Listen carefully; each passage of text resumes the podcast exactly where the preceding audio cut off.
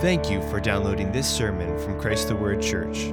If you would like more information on how Christ the Word is reaching, raising, and teaching generations in Northwest Ohio and Southeast Michigan, please visit us online at ChristTheWord.com. This is our third week in a series in which we are focusing on the church, the church of Christ, what the church is, and what the church is called to be. And last week, it was my desire to underscore the truth that more than anything else, the church is described as being a family. The church is the family of God. In just as real a way as you and I were born into homes with parents and with siblings and with certain likes and dislikes and talents and abilities and weaknesses and, and sins uh, that, that your parents had and are passed on to you, the church is the same way when you were called by God out of a life of sin, a life of darkness, into the life of His holiness, you were born again. And you've been called into His family, and that family is the church. But because of sin, it's not just enough to say you've been born again and you've been called into this family.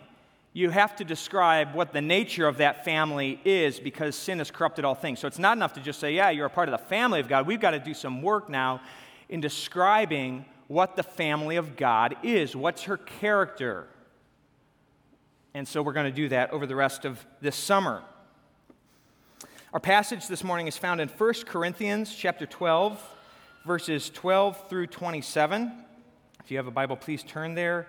And let's all stand together as we read the word of the Lord.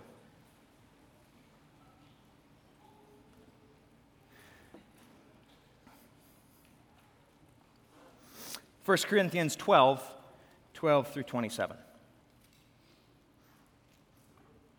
For even as the body is one, and yet has many members, and all the members of the body, though they are many, are one body, so also is Christ. For by one Spirit we were baptized into one body, whether Jews or Greeks, whether slaves or free, we were all made to drink of one Spirit. For the body is not many is not one member rather, but many. If the foot says, Because I'm not a hand, I'm not part of the body, it is not for this reason any less a part of the body. And if an ear says, Because I'm not an eye, I'm not a part of, a bo- the body, it is not for this reason any less part of a body. If the whole body were an eye, where would the hearing be? If the whole were hearing, where would the sense of smell be? But now God has placed the members, each of them in the body, just as He desired they were all member, one member rather, where would the body be? But now there are many members, but one body. The eye cannot say to the hand, I have no need of you, or again the head to the feet, I have no need of you. On the contrary, it is much truer that the members of the body which seem to be weaker are necessary, and those members of the body which we deem less honorable, on these we bestow more abundant honor, and our less presentable members become much more presentable whereas our more presentable members have no need of it. But God has so composed the body, giving more abundant honor to that member which lacked, so that there may be no division in the body, that the members may have the same care for one another. And if one member suffers, all the members suffer with it. And if one member is honored, all the members rejoice with it. Now, you are Christ's body and individually members of it. The word of the Lord. Please be seated and let's pray together. Heavenly Father, thank you for calling us into your body. Thank you for giving us your word and the way that it changes our lives. And now we pray that my words and our hearts and minds together would be focused on you and that we would be pleasing to you.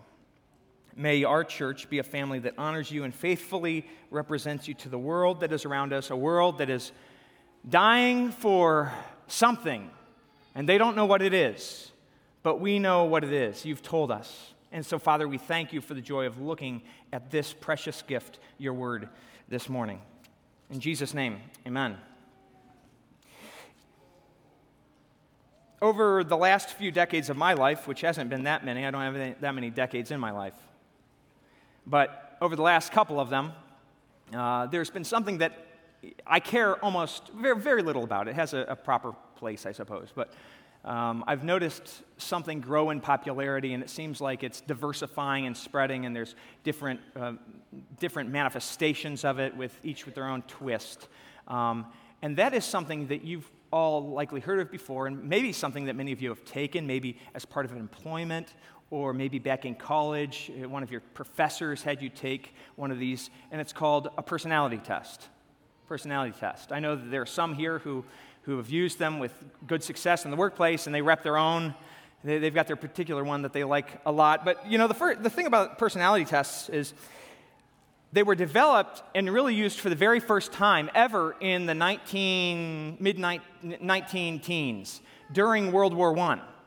And it was the US military that invested in really bringing those tests about and utilizing them because they were trying to determine which type of soldiers would most react adversely to shell shock.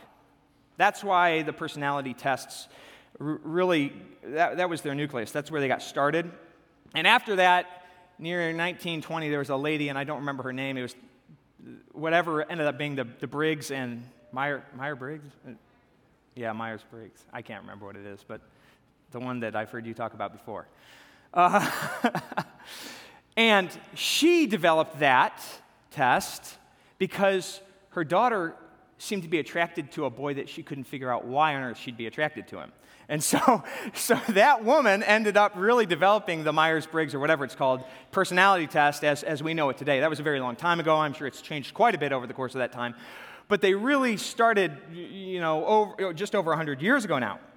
Today, these tests in all their various forms uh, represent a $500 million industry with an annual growth rate of around in between 10 and 15 percent. Millions of people take these for their jobs each year.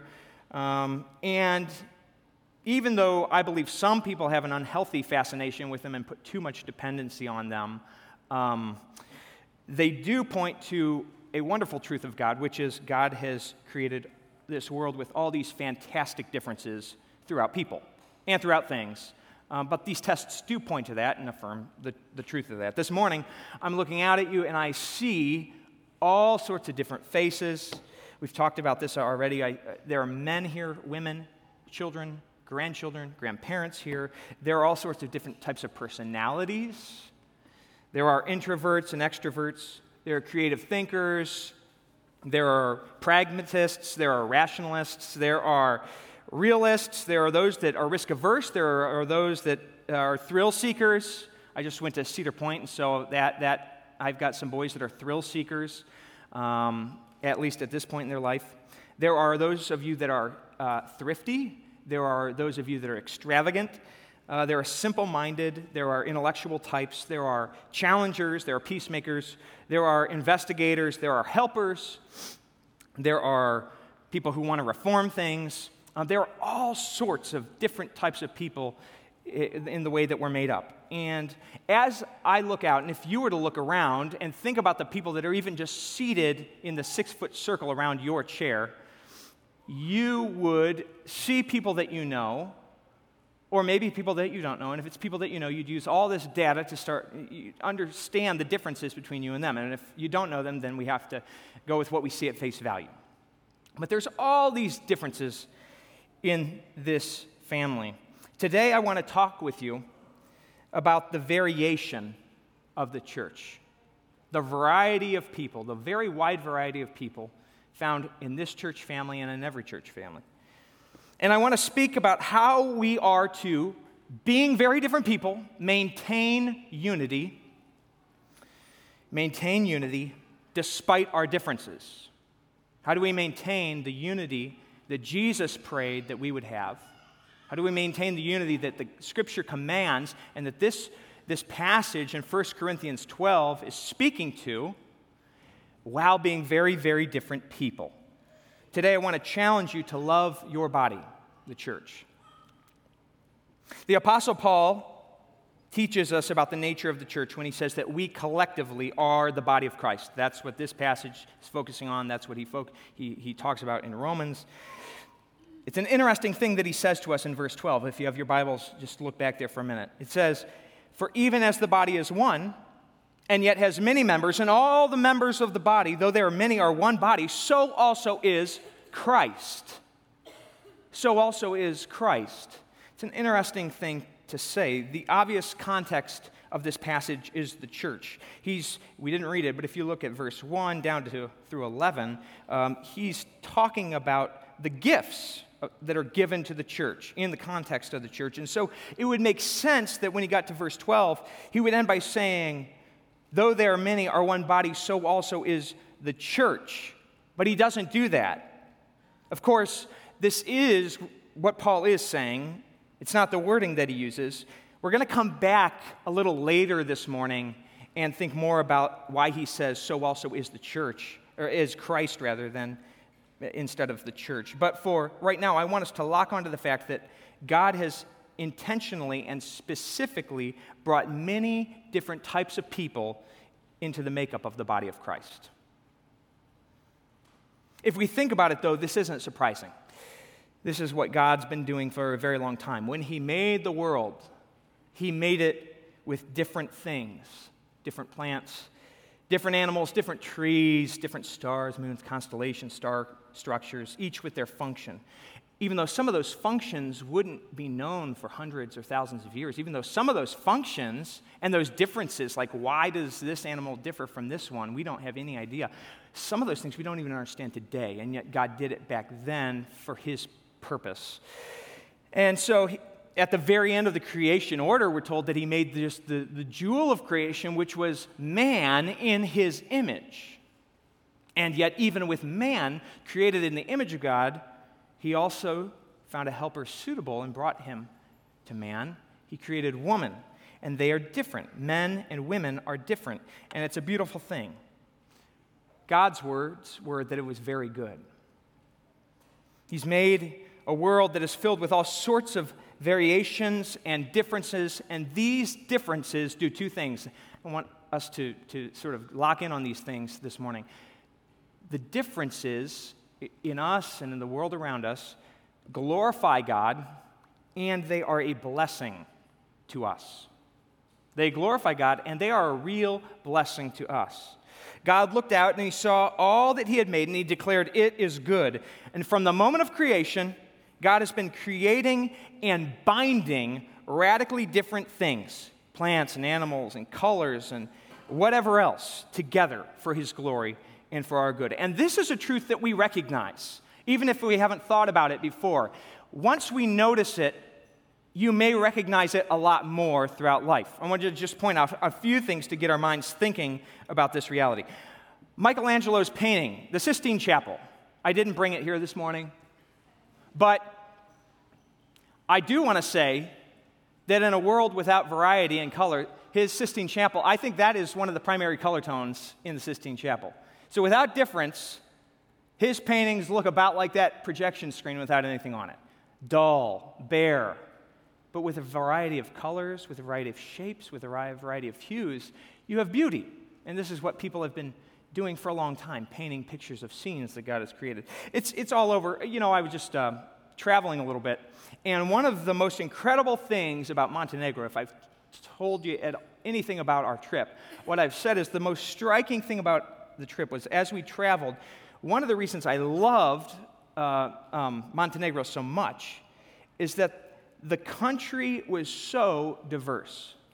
The country was incredibly diverse. You can drive from one side of it on the Adriatic Sea all the way to the other side of it in about four hours. And in the span of those four hours, you just see so much. You, see, you have the ocean on one side, and you have, um, you have, you have Hollywood Hills sort of in my, to my mind, they weren't the most pretty thing, but they're, they're, they're smaller and they're rolling and they have shrubs and little bits of growth on them. And then you get deeper into the country and you see rock. You have just mountains and mountain ranges of rock with all these angled lines through the rock at, coming out, at, protruding at different angles. Um, and then you go further and you have a huge gorge, the second deepest gorge in the entire world um, is there and you have alpine mountains, and you have all this stuff, blue water. You have all this stuff that in America here, we drive for five hours and we get to Kentucky.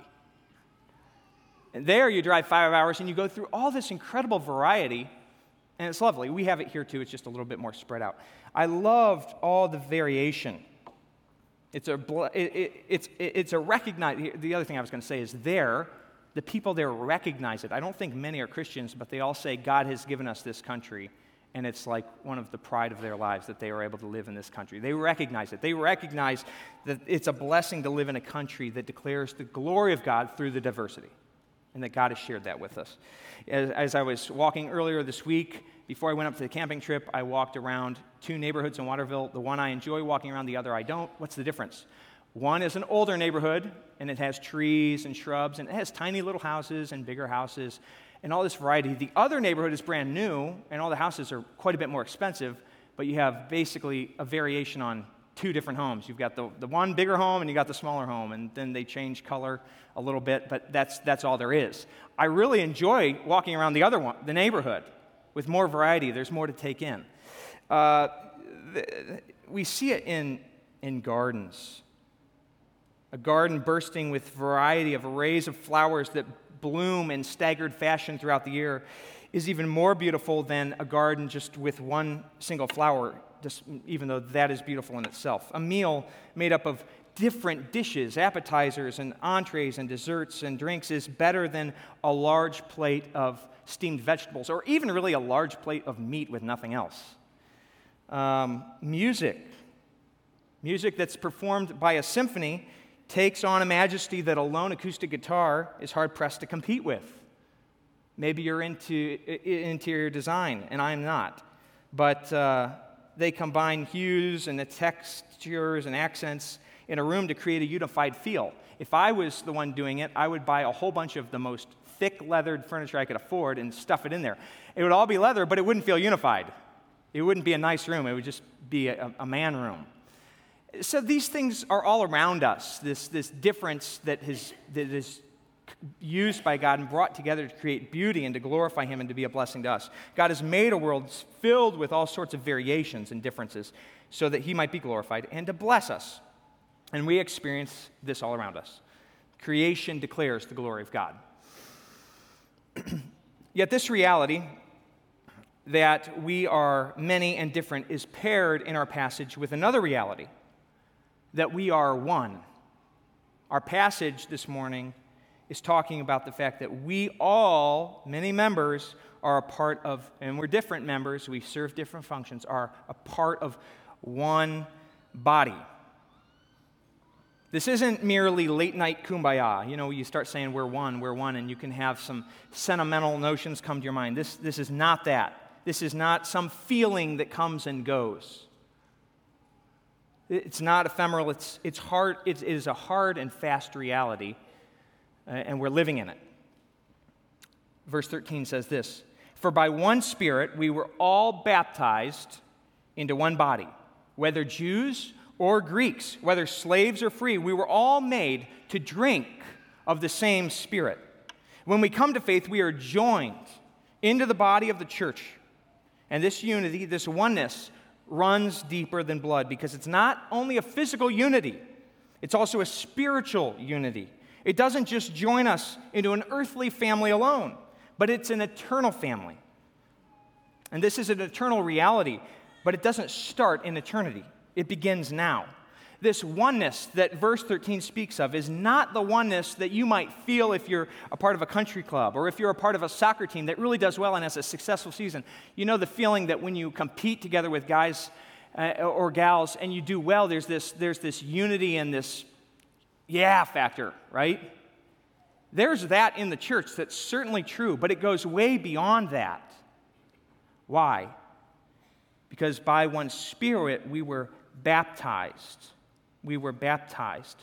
This oneness is not just something that we feel, it's not just something that we do, although we act it out, and that will be our focus in a few minutes. But this oneness is something that is done to us.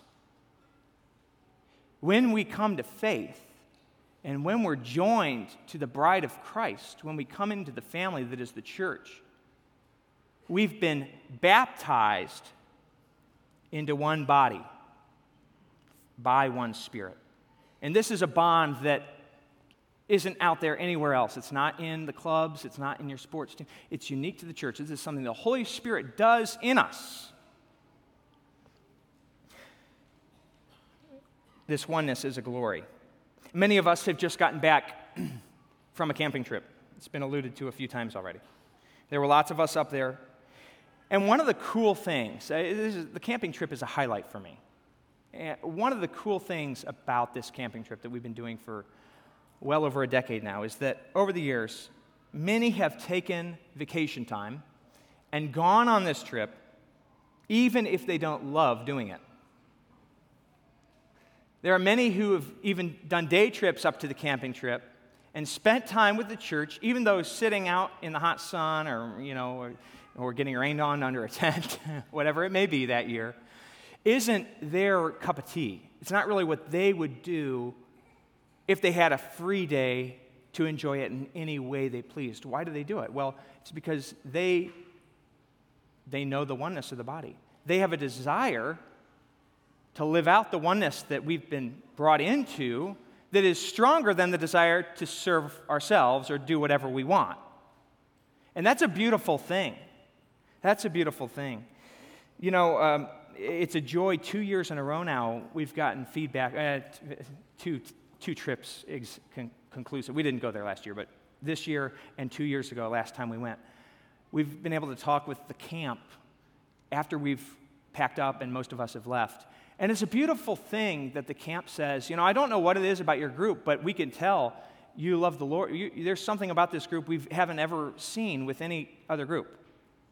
And that's not for us to pat ourselves on, on the shoulder about. That's to give glory to God that God has worked in us and has bound us together by His Spirit so that we are one. That's a beautiful thing. And I, and I love you for it. What a testimony, what a witness our oneness is showing. In thinking specifically about the church, think about the men that Jesus chose to be next to his side. His 12, the disciples. You, you have all sorts. You got fishermen, you have, you have tax collectors, you have zealots. And I don't know if you know about those sorts of people, but they didn't get along well with each other.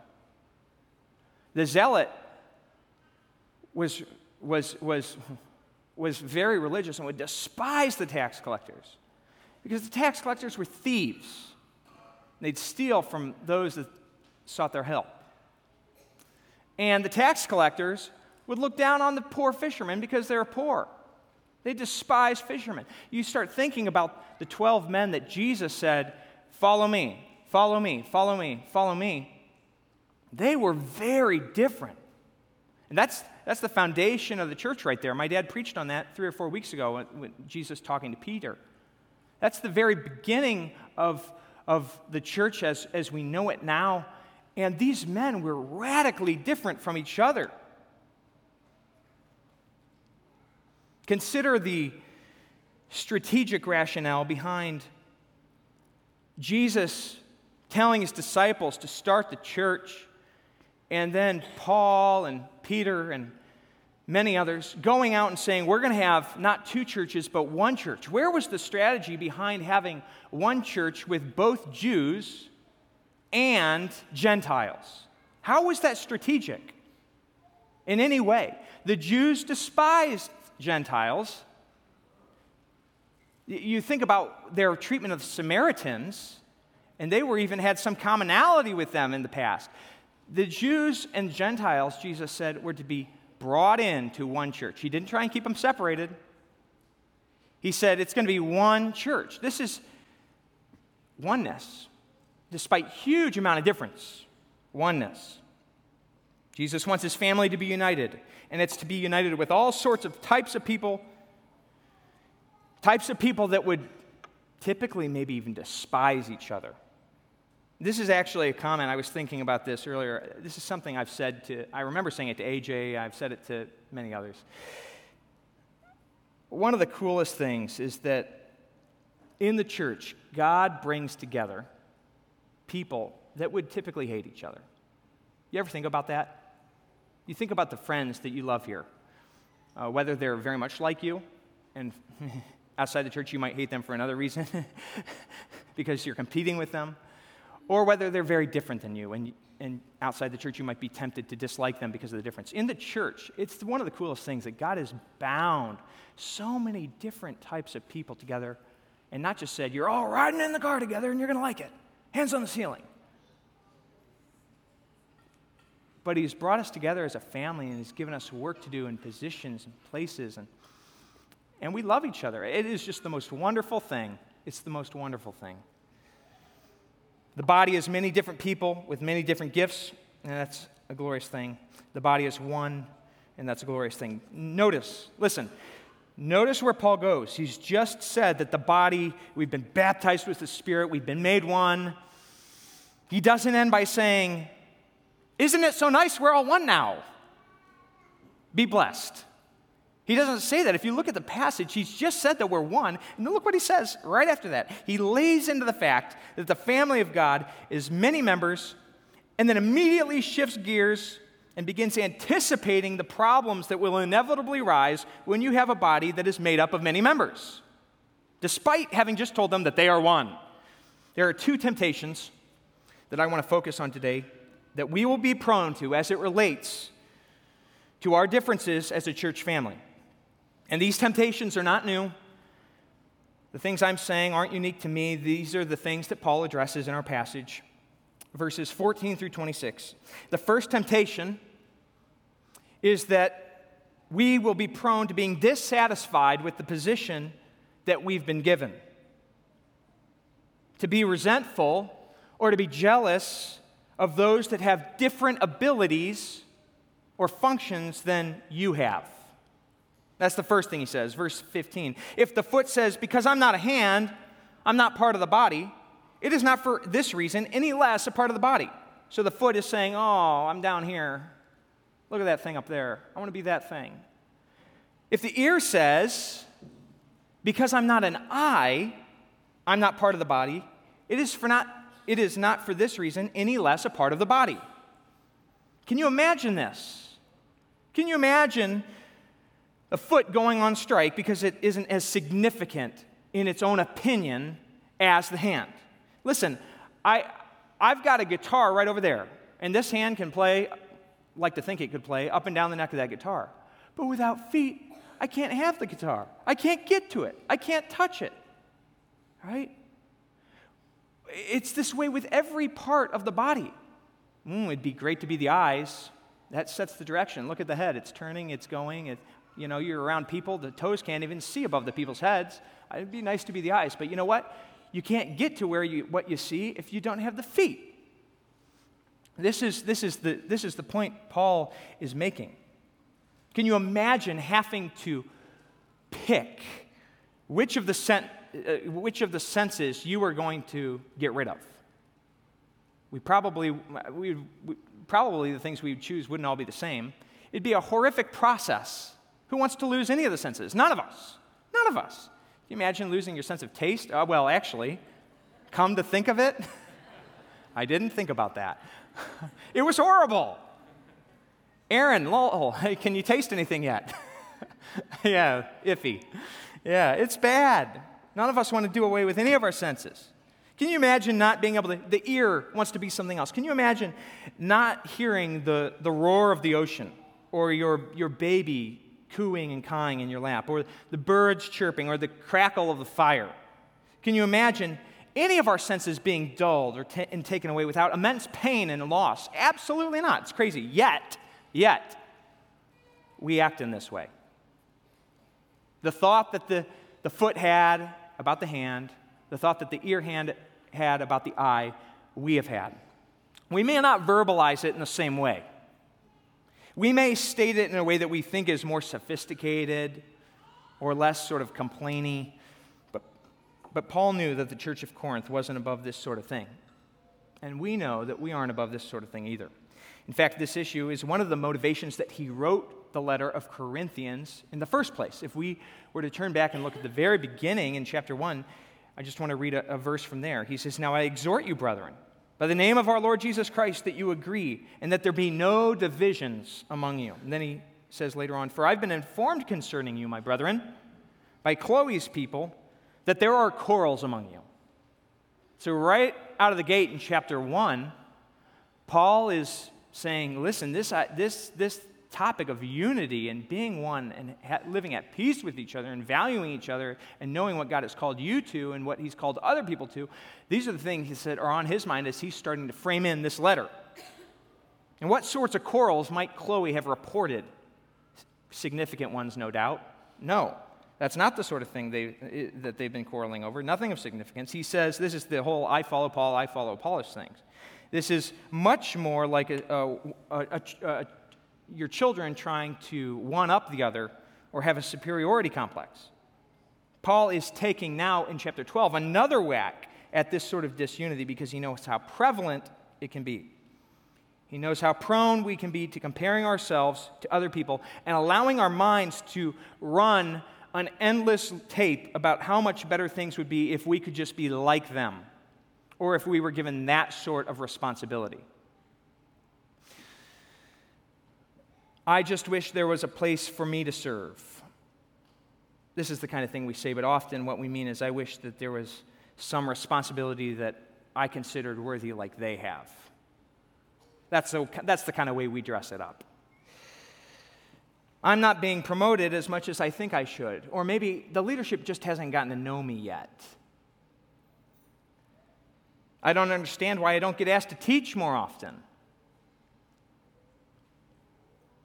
I think I've got more discernment than that other person. As I was thinking about maybe some of the things that come to our mind, sometimes we don't really outright complain about a lack of opportunities. I think sometimes that, those feelings come out by us slyly sort of complaining about others and the, the work that they're doing.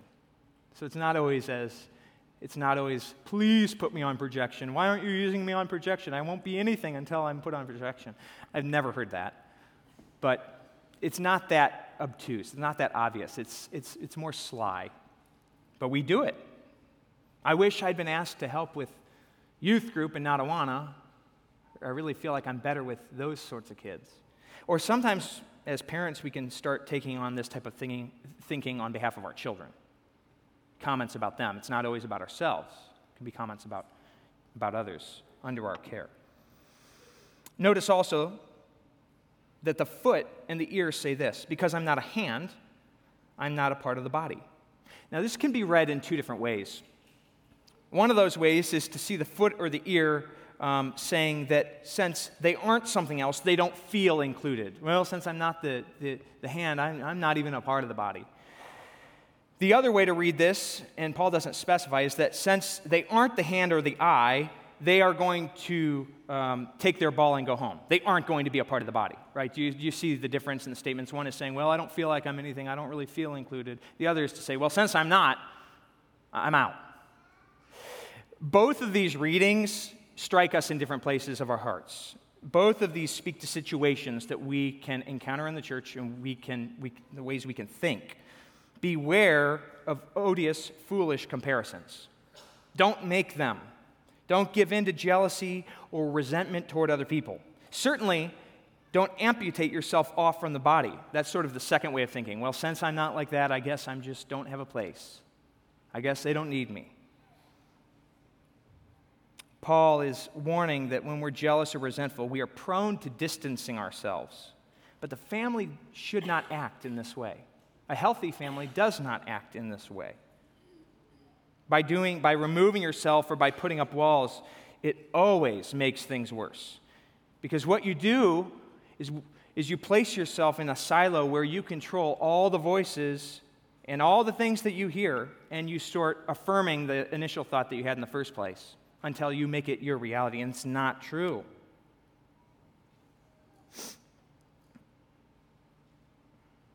The second temptation the first temptation was to not be dissatisfied with the position you've been given. The first temptation, rather, is, is to be dissatisfied of, the, of where you're at and to be resentful of, or jealous of the other person. And we see that in 14, 15 and 16. The second temptation is very much like the first. Very much like the first, but instead of resentment looking upward like the foot to the hand, it's resentment looking down your nose at others who seem to be weaker. That's the language that Paul uses those that seem to be weaker. Verse 20, but now there are many members, but one body. The eye cannot say to the hand, I have no need of you, or again the head to the feet, I have no need of you. On the contrary, it is much truer that the members of the body which seem to be weaker are necessary. And the members of the body which we deem less honorable, notice Paul doesn't say that God views them as less or that they are less, but that they are, seem to be less honorable.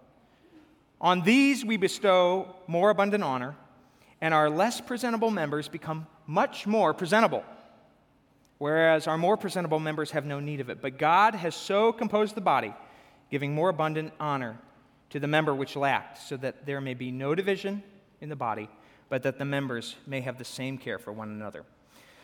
Don't look down on those that seem weaker or those who are weaker. Paul says, seems, but we all understand that in other places there's those that eat meat, there's those that are newborn babes. We understand this concept.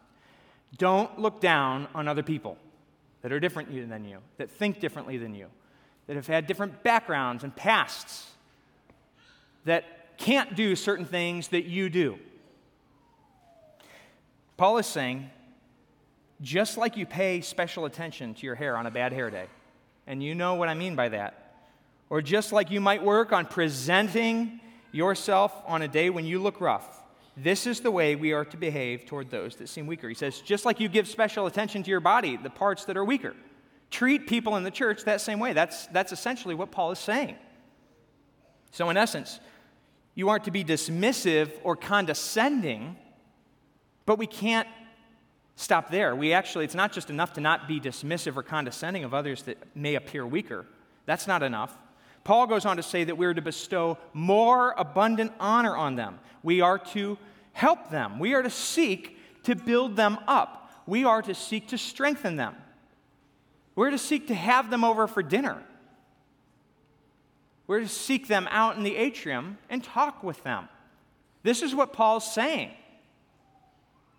It's not enough to just not do something wrong. Remember, I said that last week. It's not enough to just root out something that might be bad. Don't be condescending. No, rather, encourage. That's what Paul's saying. Why would you want to do that? Because they are part of your body, and you are a part of theirs. Now, in the last 10 years, um, Aaliyah and I have lived in two different homes, and we flipped both those homes.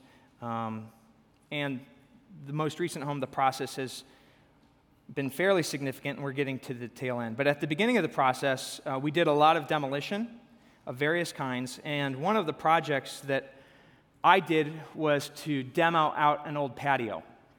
And how many um, of you are guys that like to buy your own tools? So everybody else likes to borrow tools. That's what I'm hearing? Okay, well, I got some tools for you to borrow.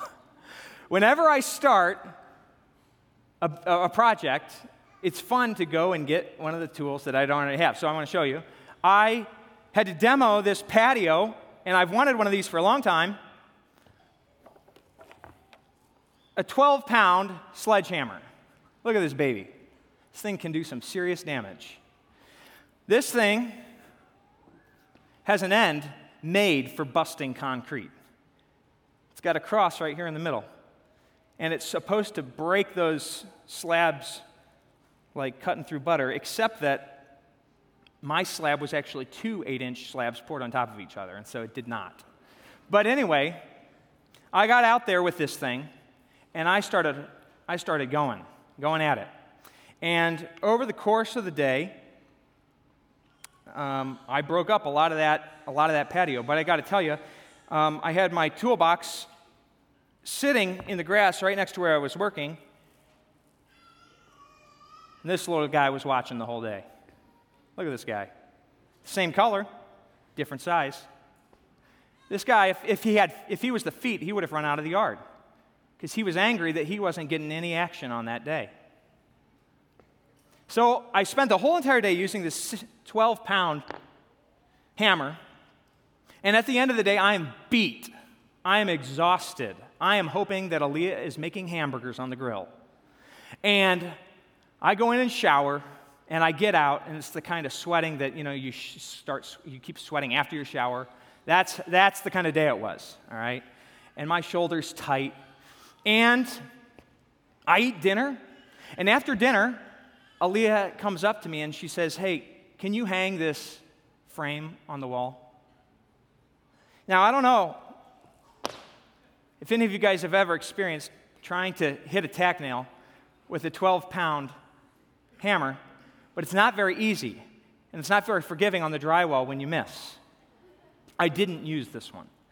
I used this one right here. This is, a, this is a wimpy hammer. All right, I know that. But it, it has so little weight that it's great for pounding in one of those tack nails. So listen, if you're in the business of redoing houses, you are uh, silly if you don't own various types of hammers because you need different types of hammers for different types of jobs. They serve different functions. It's a silly little thing, but there is two of my hammers right there, and I got a couple of intermediate ones. They all serve a different function. And this is the way it is in the body of God. It's not that this little guy is worse than the 12 pound sledge, it's that it serves a different purpose. It was made differently, it doesn't weigh the same. It doesn't mean that there, it has no purpose. The big guy isn't better for being big, it's just made for busting up concrete. And if I was a hammer, I'd rather be the small one. We must always remember that each and every part of the body is needed. There's no appendix in the body. There's nothing that could be removed without any pain and without really any noticeable difference as we move forward with our life. There's no piece that can be uh, removed without pain and a lack of functioning as it should. Remember, we are all connected. If the foot wants to be the eye and so he removes himself, he's hurting the whole body, including the other foot. Remember, Jesus, Jesus is building his church. That's what we heard five weeks, four weeks ago now. I will, on you, I will build my church. Jesus is building his church. And the church that he's building is a family. It's got all sorts of people, all sorts of strengths, all sorts of weaknesses, and he has called us into one body so that he might be glorified and so that we might be blessed. If we give in to the temptations that we've talked about, if we give in to being jealous and resentful because we're not something we wish we were, if we give in to the temptation of looking down our noses at other people that aren't what we think they should be, we are working against both these things. We're working against God being glorified, and we aren't going to be blessed. First, in a miraculous way, the church body is Christ in the world. Remember that verse, verse 12? I said we were going to talk about it later. Here's where we're talking about it. Verse 12 said, For even as the body is one and yet has many members, and all the members of the body, though they are many, are one body, so also is Christ. Verse 27 now you are Christ's body and individually members of it. In order to accomplish his work on earth, Jesus took on flesh. In order to his, accomplish his work today, Jesus has a body that consists in the living members of his church family. When we are not at peace with each other, we represent Christ poorly to the world, the world that's watching and interacting with us when we're, we're doing poor evangelism if this is the way that we're acting. But when we're living out our oneness, that's power, that's strength, and God is glorified. Second, uh, when we're focused on what we wish we were, or when we're focused on being frustrated with people that aren't like us, what are we doing? We're cutting off from ourselves any ability to actually be fruitful. We're wasting our lives thinking about what could be, thinking about what shouldn't be, and we aren't doing anything for God. We aren't doing anything for our brother. We're not loving God. We're not loving our brother.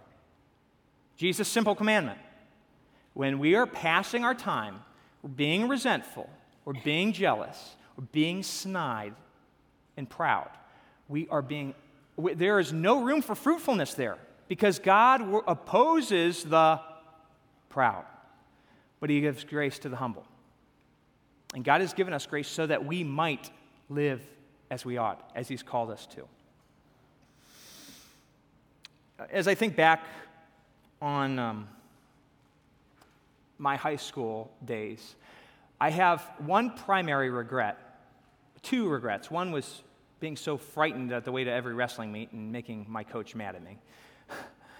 But the real regret is that I was so disdainful, I think, of the people that were around me because I didn't, um, I didn't respect them and I, I had a negative view of them, the students, that I really cut myself off from any leadership at all. I, I went through my time there sort of like understanding that a lot of people weren't living the way they, they should have been. And instead of actually being a voice of truth and of light, instead of seeking to sacrifice myself for other people, even if I didn't get along with them very well, I really just stayed to myself and felt good about myself and felt bad about them. That was wrong. I should have gone through the four years of my high school another way. And I, I do regret that looking back today. So, guys who are in school, learn from me. Don't spend your life looking down on other people and not doing anything about it. You won't, you won't be fruitful. Live according to God's word, and He will bless you. He, he will bless you. Just like I was building my house, God is building His house. And He's using us to do it. Each one of us has gifts and purposes and functions because He has made us that way. That's what verse 18 says. He's made us that way. And it would be stupid to only own one sort of hammer. In the same way, in the family of God, don't resent, don't be jealous of another, don't look down on a weaker member. If you're a muscle, don't live as a sore, achy muscle. If you're a toenail, don't be a grown, ingrown toenail. Honor your body, love your body. It's God's gift. I love you. Let's pray. Heavenly Father, we thank you that you have not called us and left us, but you've given us, uh, you have given yourself fully to us, and beyond that, you've given us each other. Pray that we would be a body that is one, that's one by the power of the Holy Spirit, and that this uh, unity and this power would be seen by a watching world, and that they would take notice, and that they would glorify your name. Have your way with us, Lord. We pray this in your name. Amen.